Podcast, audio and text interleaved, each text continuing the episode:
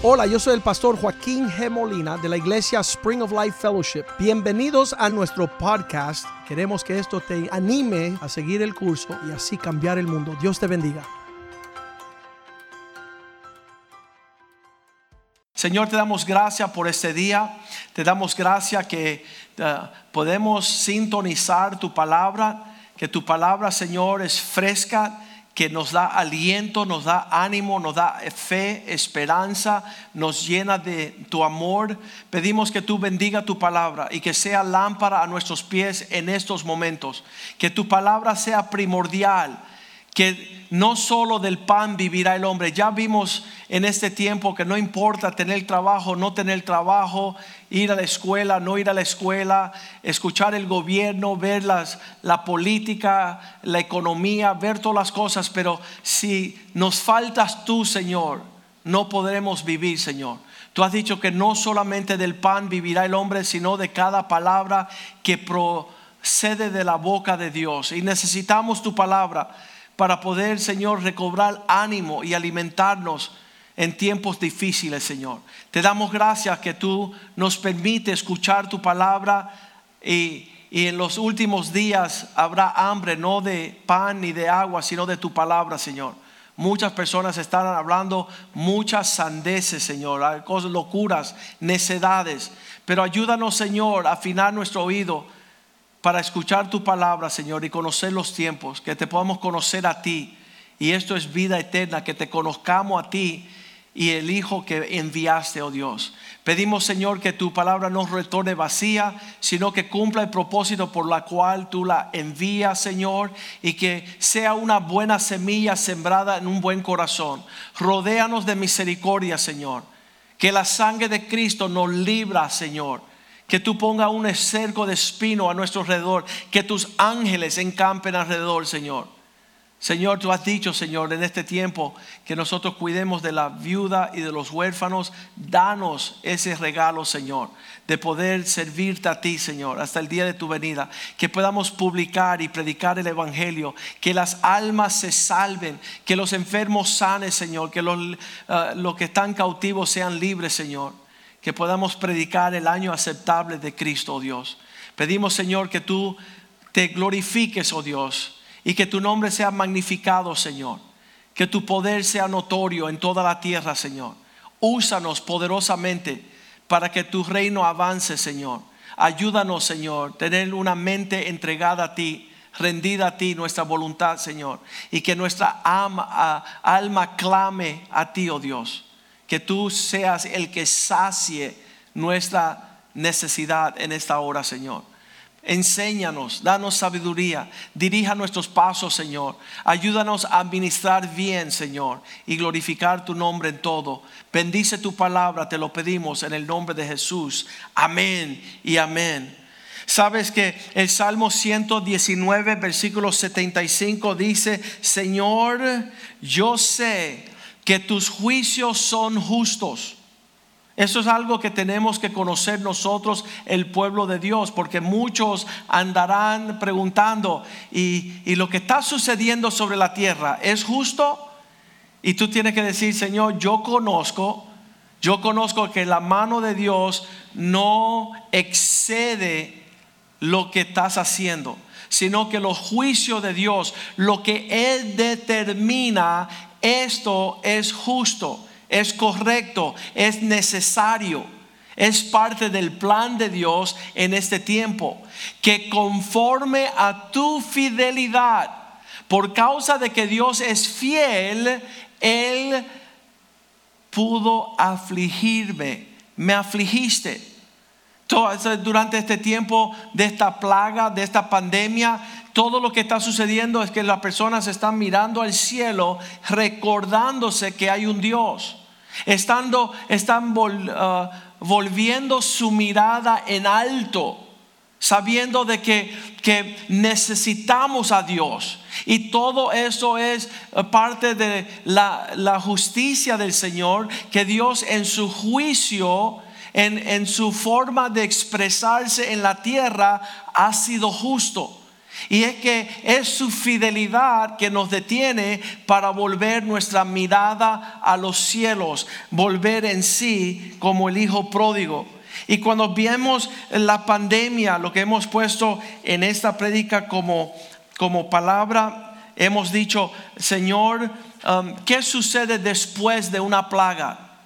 ¿Qué, ¿Qué es lo que sucede después de un juicio? Pues eh, tenemos sombras y tipo en en la Biblia que nos muestra en Éxodos capítulo 11, versículo 1. Si vamos a, volver nuestra atención a Egipto, cuando Dios mandó su última plaga sobre Egipto, esta no es la primera plaga que viene sobre la tierra. Ah, desde los principios de los tiempos siempre Dios ha mandado el diluvio como un juicio y también las plagas sobre Egipto como juicios y en muchas generaciones ha mandado plagas y juicios que conocemos que, que, Él es justo en su juicio y fiel en afligirnos. ¿Por qué? Porque eso causa que nosotros miremos al cielo.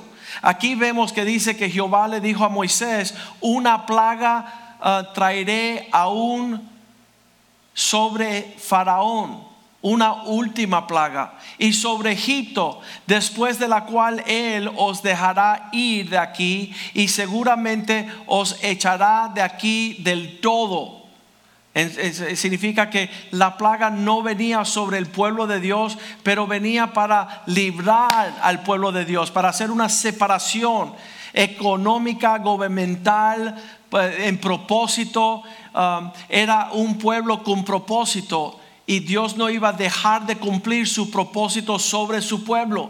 Entonces la plaga era necesaria para causar que el, pueblo saliese y que el faraón se diera cuenta que había una diferencia entre eh, servir a Dios y no servir a Dios. Versículo 6, este mismo capítulo.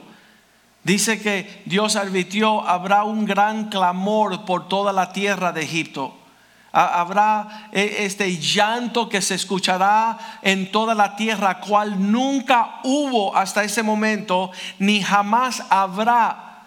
Imagínate la cantidad de personas que, que padecieron en esa plaga y era el juicio de Dios sobre Egipto para librar al pueblo de Dios.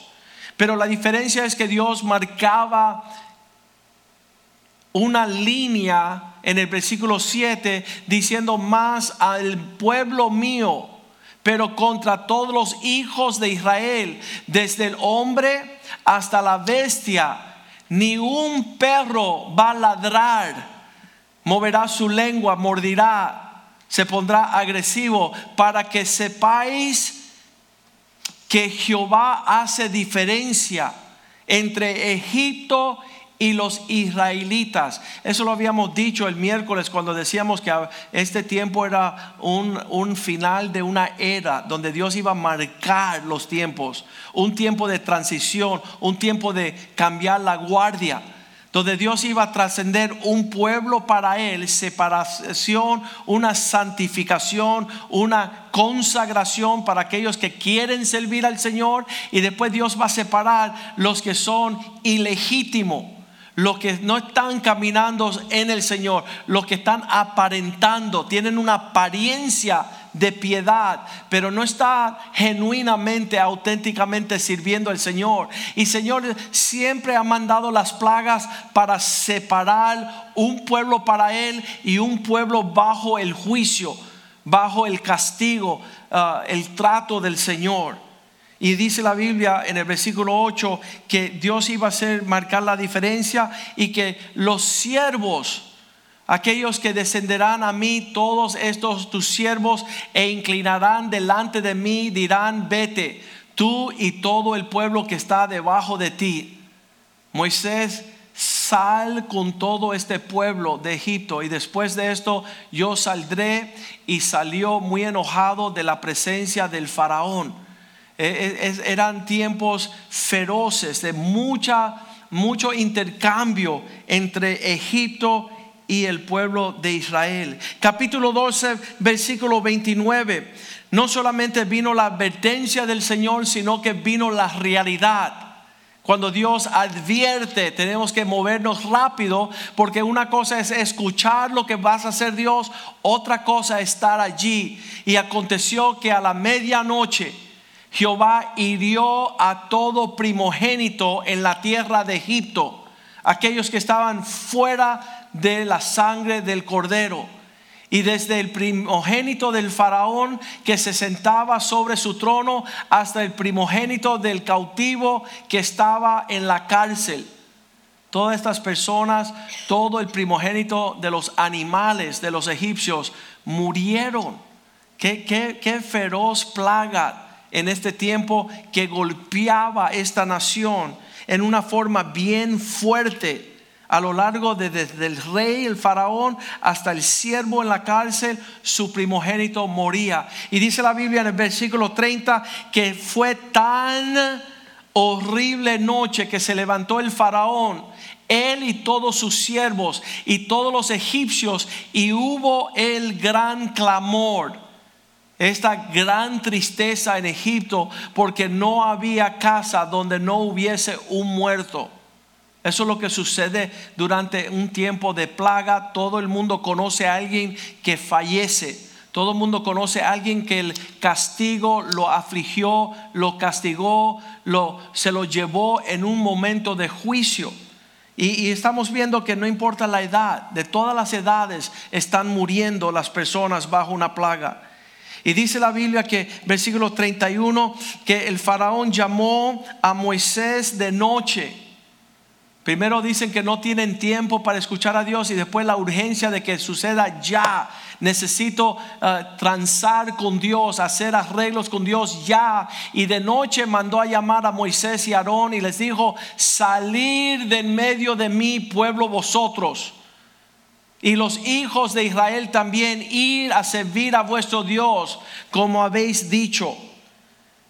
El versículo 32 dice, llévese también vuestras ovejas, vuestras vacas, como habéis dicho, y váyanse, pero solamente bendecidme también a mí. En lo que ustedes van a hacer su cosa, bendígame. Que, que no siga bajo esta plaga. El pueblo de Dios tiene el poder de bendecir y debemos caminar en esa realidad. Pues él decía, mira, se tienen que ir vamos a hacer una separación bajo esta plaga, bajo estos convenios del cielo, versículo 33. Y todos los egipcios estuvieron de acuerdo. Dice que ellos eh, apremiaban al pueblo, dándoles prisa a echarlos de la tierra porque decían, todos somos muertos. y seguimos peleando contra Dios, somos un pueblo bajo maldición. Y se levantaron, dice la Biblia en versículo 35, los hijos de Israel hicieron tal conforme el mandamiento de Moisés, pidiéndole a los egipcios, denos nuestra plata, nuestros oro y nuestra vestimenta.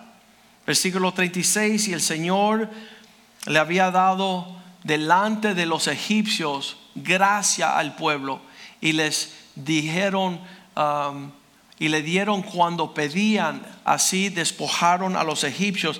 Nosotros habíamos hablado que ahí va a haber una transferencia de bendición, que, que Dios no nos deja con manos vacías, que Dios, y lo estamos escuchando, que muchos del pueblo están eh, recibiendo mérito, favor, galardón, promoción, porque Dios hace una diferencia entre su pueblo y aquellos que no son su pueblo. Y dice la Biblia en el capítulo 14, versículo 4, que Faraón endureció su corazón para que los siga y uh, para que los siga y seré glorificado en el faraón. El propósito de la pandemia y de los, las plagas es que los pueblos glorifiquen a Dios y que todo su ejército sabrían los egipcios que yo soy Jehová y ellos lo hicieron así. Todo el propósito de Dios con la plaga es para hacer su nombre notorio en la tierra. Y dice que cuando huía el pueblo eh, para salir, se dieron cuenta que habían dejado ir al pueblo que servía como esclavo. Versículo 5. cuando ellos dejaron ir y fue dado aviso al rey de Egipcio que el pueblo huía y él, pues, quizás pensaba que solamente era Moisés y unos cuantos, pero no, todos salieron y el corazón del faraón y de sus siervos se volvió contra el pueblo y dijeron, ¿cómo hemos hecho esto de haber dejado ir a Israel para que no nos sirva? Es tremendo que él quería esclavizar el pueblo nuevamente. Pero hicieron ellos carro con caballos y salieron detrás de los israelitas. Versículo 13 dice que Moisés al ver un momento estaban bajo gran temor que iban a ser esclavizados de nuevo, Moisés le dijo al pueblo, no temáis. Esa es la palabra de Dios después de una plaga.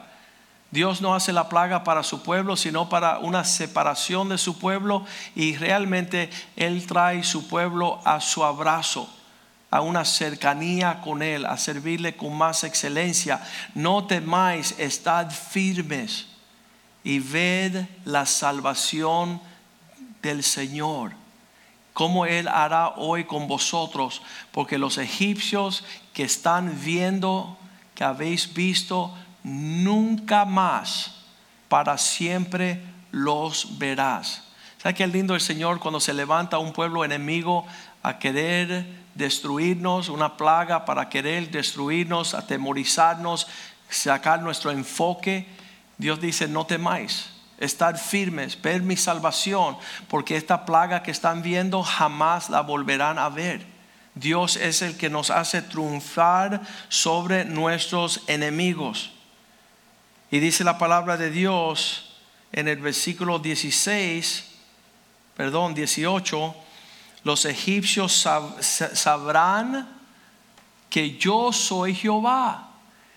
Este proceso, durante este proceso yo me voy a glorificar en Faraón, en sus carros, en su gente de a caballo. En esta situación, en esta circunstancia, yo me levantaré y voy a prevalecer sobre la prueba sobre la pandemia, sobre la plaga, cuando todo se termina y todo se ha dicho y hecho, Dios será Señor de señores y Rey de reyes. Y Él guardará su pueblo.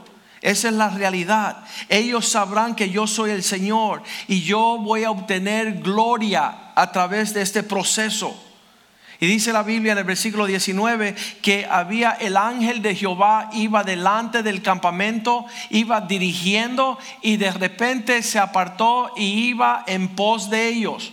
Estaba delante de ellos dirigiendo y detrás de ellos guardándoles. Asimismo la columna de nube que iba delante de ellos se apartó y se puso a sus espaldas Dice que Dios nos protege alrededor. Él, es un, un círculo de protección. Dios va delante de su pueblo y guarda sus espaldas con su gloria. Dios no va a permitir que ni, ni, un solo pelo de nuestra cabeza caiga sin que Él está atendiendo. Y qué tremendo que el ojo del Señor está sobre su pueblo. Que Dios estaba en medio de ellos. Versículo 24 durante esa noche, mira esto bien, eh, aconteció a la vigilia de la mañana que Jehová tenía sus ojos sobre el campamento. Lo que otros estaban preocupados, otros estaban atemorizados, los ojos de Dios estaban sobre su pueblo. Y él veía desde la columna de fuego y la nube y él, él trastornó el campamento de los egipcios. Toda la confusión, toda eh, la mortandad de la noche anterior, todo, todo el misterio de qué estaba sucediendo, mas Dios no tenía problema, no tenía preocupación. Todo lo hacía para guardar su pueblo en la noche. Y el versículo 25 me encanta porque dice, en lo que ellos venían con sus carros de a caballos, dice que Él les quitó las ruedas. Dios causó que las ruedas de estos carros y caballos se cayesen y los trastornó gravemente. Ninguna arma forjada contra el pueblo del Señor va a prosperar. Dios hace acontecer todo lo necesario para guardar su pueblo. Entonces los egipcios tuvieron una revelación. ¿Qué es la revelación que tiene un impío cuando su vida se está desmoronando y todas sus artimañas no prosperan? Ellos dijeron, vámonos de aquí, huyamos delante de Israel porque Jehová pelea por ellos contra los egipcios. Muchas veces los impíos tienen revelaciones más frescas y más claras que el pueblo de Dios. En otras palabras, el, el pueblo de Dios tiene que conocer que Dios está a nuestro favor y no en contra de nosotros. Que nuestro futuro son un futuro de prosperidad. Yo sé los pensamientos que tengo hacia ti, dice el Señor, pensamientos de paz y no de maldad, no de hacer el malo, de darte un futuro y una esperanza. Muchas veces nos olvidamos qué es lo que significa uh, la esperanza, el esperar en que Dios cumpla sus planes. Pero ellos tuvieron una revelación. Mira qué tremendo que Dios está peleando a favor de ellos. Y muchas personas no tienen esta revelación. El, el, final de la plaga, después de la plaga viene la fidelidad del Señor. Después que Dios un momento quizás aparenta ser que se olvidó de nosotros, no es así. Después del juicio viene el abrazo, viene la expresión de entender, wow, Dios me ama. En verdad, esto tenía un propósito especial. Deuteronomio 31:8 dice, Dios siempre está delante de nosotros. Él va delante de ti. ¿Por qué Él va delante de ti? Él va preparando lugar, Él va preparando camino, Él va preparando todo para que supla. Dice que Él nos lleva por sendas de justicia, por amor de su nombre. Él nos lleva a pastos, de, de, de, un lugar de delicados pastos, lugar de aguas de reposo. Él va delante de nosotros viendo dónde Él nos va a cuidar mejor. Él no nos dejará, siempre estará con nosotros, ni te desamparará. No temas ni te intimides todos esos pensamientos que causa que tú cuestione el Dios del cielo, tienes que tú saber en la reputación, en la experiencia, en la historia del Señor, que Él ama su pueblo, Él guarda su pueblo, Él suple a su pueblo. Lo único que tienen que preocuparse son aquellos que no son su pueblo, aquellos que están uh, lidiando ficticiamente, aquellos que están sirviendo a otros ídolos tienen otras prioridades, están caminando en otros caminos. Ahí sí tenemos que preocuparnos. Dice la palabra de Dios en Josué 1.5, ninguna persona te dará frente, nadie te podrá hacer frente en todos los días de tu vida. No hay nada que viene en contra de ti. Como estuve con Moisés, estaré contigo. No te dejaré ni te desampararé. Tenemos que nosotros recibir esta palabra que después de la plaga eh, morirán mil a un lado, diez mil al otro lado, pero tú permanecerás porque tú eres el pueblo de Dios. Dios pelea tus batallas. Segunda de Corintios 2:14, Nuevo Testamento, dice la palabra de Dios que, que Él siempre, podemos dar gracias a Dios porque Él siempre nos lleva al triunfo en Cristo Jesús. Quiere decir que Dios tiene victorias que Él ha planeado para nosotros en cada época, en cada etapa. Y por medio de nosotros se manifiesta en todo lugar un olor de su conocimiento, de, de que Dios está agradado con nosotros. Vamos a ver al final de la plaga que Dios ha guardado su pueblo. Dios ha prosperado su pueblo, que Dios va a llenar la, tierra de los mansos, de los humildes, de aquellas personas que caminan de forma correcta. Muchas personas dicen, bueno, estas pandemias, estas pandemias y estas plagas son para el Viejo Testamento. Yo digo que no, que lean Romanos 1.18, que la ira de, de Dios se manifiesta, se revela desde los cielos contra toda impiedad. Dios sigue marcando la pauta de la injusticia, de los hombres que detienen con injusticia la verdad. Esta ira de Dios que se revela en la Segunda Guerra Mundial, cuando los judíos se habían olvidado de Dios, vino esta, este ejército anticristo de Hitler y los nazis. Y cuando ellos se vieron enfrentados en estos campamentos de concentración, miraron al cielo y pudieron volver su mirada a Dios. Y Dios les llevó a comenzar la nación de Israel se habían olvidado de la tierra del Señor, se habían olvidado ser pueblo del Señor. Y cuando vino esta gran aflicción, miraron hacia arriba y volvieron su vista a Israel a comenzar la nación, a volver sus intereses, los intereses de Dios. En estos tiempos se levantan ah, el presidente de Norte Corea, se levantó eh, uh, Hugo Chávez, se levanta uh, Osama bin Laden y, Saddam Hussein, y ellos todos levantan un, puño al cielo a pelearse con Dios, pero en dos segundos pasan a, la historia, pasan a la eternidad porque no podemos enfrentar al Dios de Israel, no podemos hacerle contrario al Dios que juzga a los hombres. Su ira se revela se manifiesta desde los cielos contra toda esta impiedad. En, el libro de Isaías 34 vemos eh, versículo 1 que el furor del Señor dice, acercaos naciones, juntaos para huir. Y vosotros pueblo, escuchar, oiga la tierra en cuanto hoy en ella el mundo y todo lo que produce. Versículo 2. Porque Jehová está airado contra todas las naciones. Él está indignado contra todo el ejército de ellas. Las destruirá y las entregará al matadero. Dios está harto de las personas que viven como si Dios no existiera. Este, este gobernador del estado de Nueva York, Cuomo, que dice, ¿y por qué está permitiendo el presidente tanta mortandad?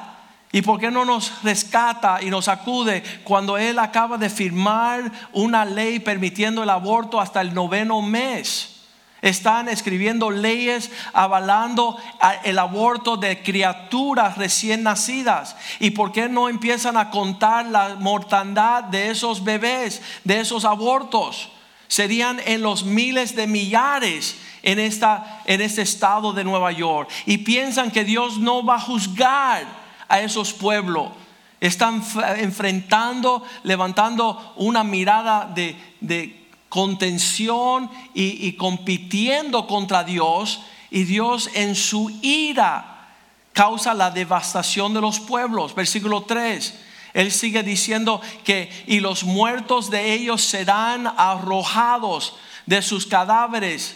Se levantará herdor esta muchedumbre de, mortandad en estos países que afrentan a Dios y los montes se disolverán por la sangre que existe allí.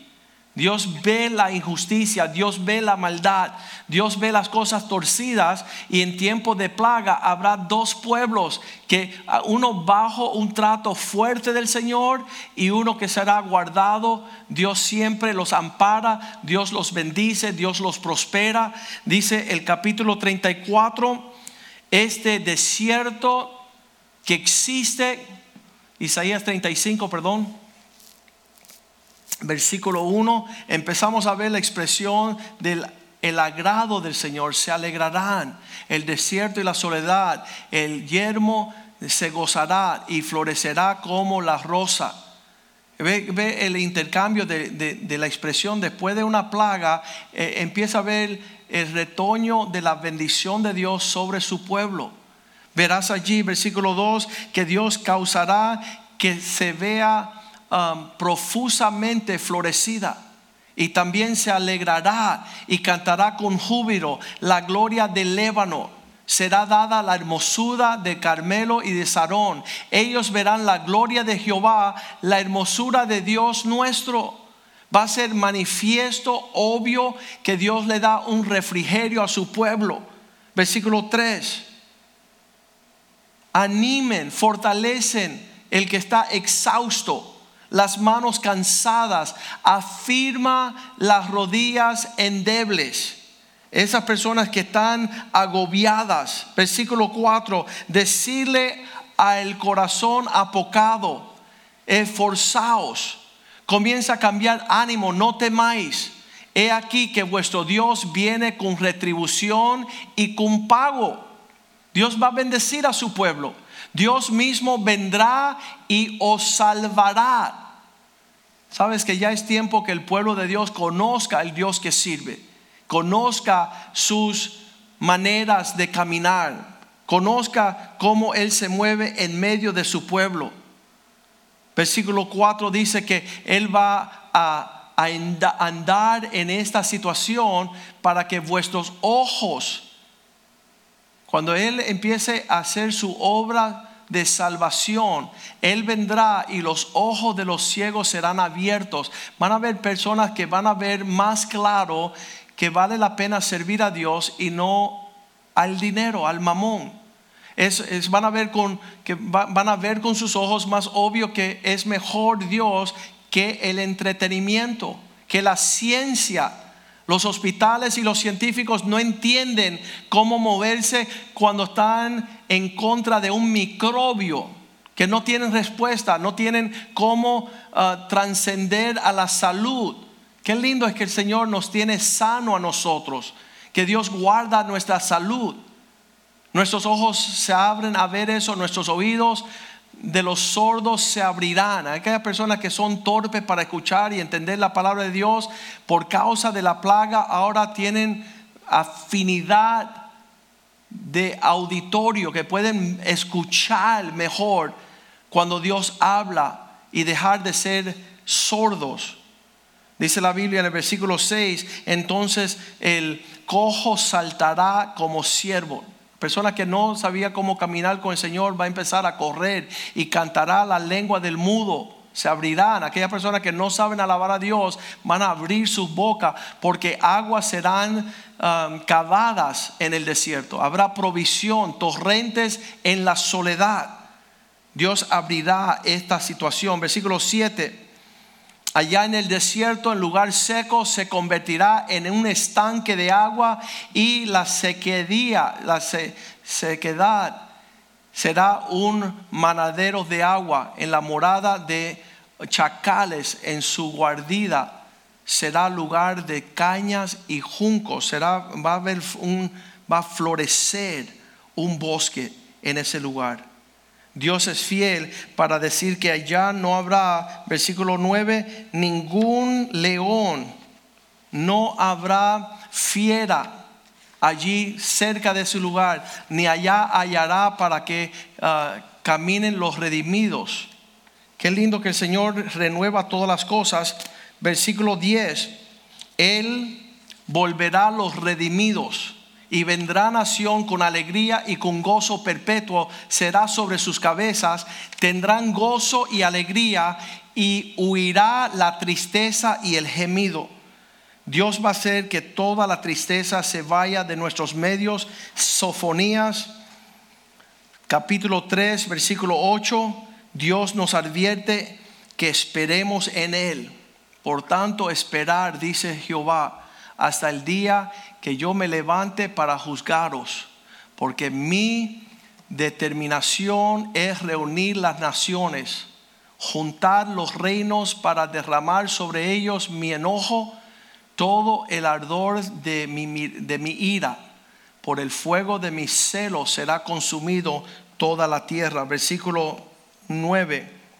Entonces voy a, a redimir voy a restaurar un pueblo la pureza de sus labios. ¿Qué es la pureza de sus labios? Hablar, la misma cosa para que todos invoquen el nombre del Señor, para que se, ah, se les sirvan de común consentimiento. Va a haber un entender cómo servir a Dios con más excelencia, con más honra. Versículo 10. Veremos que van a regresar desde las regiones más lejanas para suplicarle a Dios y traer ofrendas a Él. Servirle con, con agradecimiento por la abundancia de todas las cosas. Versículo 11.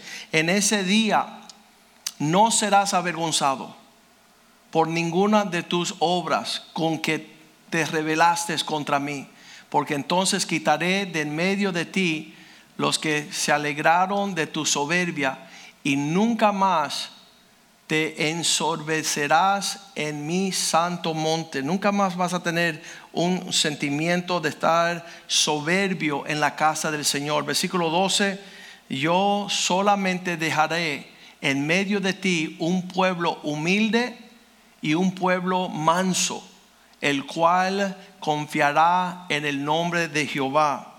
Hace como una purificación, un, un lavamiento, dice el Señor. Versículo 13, el remanente de Israel ya no hará más injusticia, ni dará ni dirá mentira, ni en boca de ellos se hallará lengua engañosa, porque ellos serán apacentados y dormirán y no habrá quien los atom, mirese que no, habrá quien le meta miedo, no habrá quien le, pueda sacar de lo que Dios está haciendo sobre sus vidas. Qué lindo es el Señor que nos da la esperanza de poder gozarnos. Capítulo, versículo 14 dice, por eso va a cantar la hija de Sión y se va a alegrar las voces de júbilo en Israel. Gózate y regocíjate de todo corazón habrá esta expresión, versículo 15, porque el Señor ya ha apartado la plaga de sus juicios.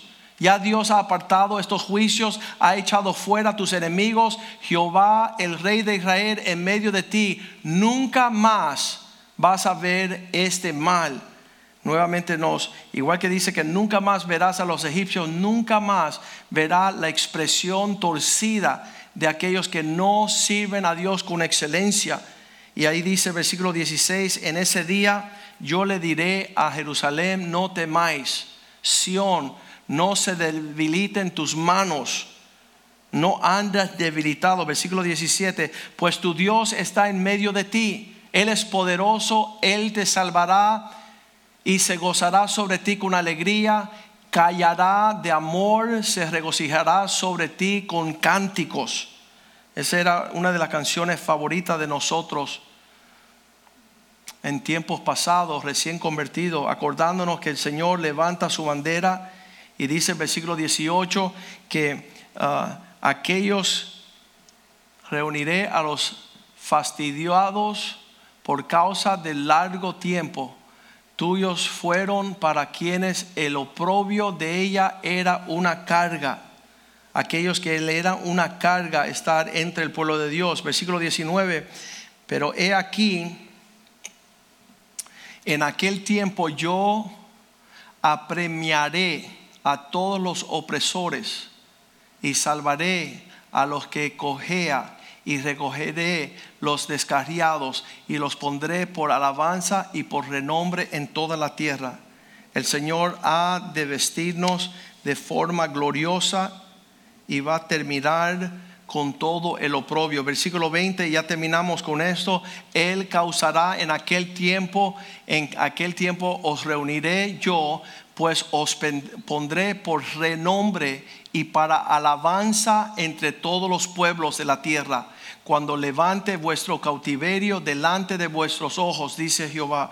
Cuando Dios termina sus obras sobre la faz de la tierra, todos se encontrarán en que existirá un pueblo abrazado por Dios, cuidado por Dios, guardado por Dios, prosperado por Dios. Padre, yo te doy gracias por esta palabra. Te doy gracias, Señor, que tú cambias nuestro lamento en baile, tú cambias nuestras cenizas por gloria, tú tratas con tu pueblo en una forma bien fuerte pero veremos tu fidelidad, Señor. Veremos que el final de todo este proceso es que tú estás llamando a un pueblo a tu regazo, Señor, a volver a tus brazos, a volver a tu amor, a volver, Señor, a tu cuidado. Tú eres aquel que guarda y, protege y cuidas a tu pueblo, Señor.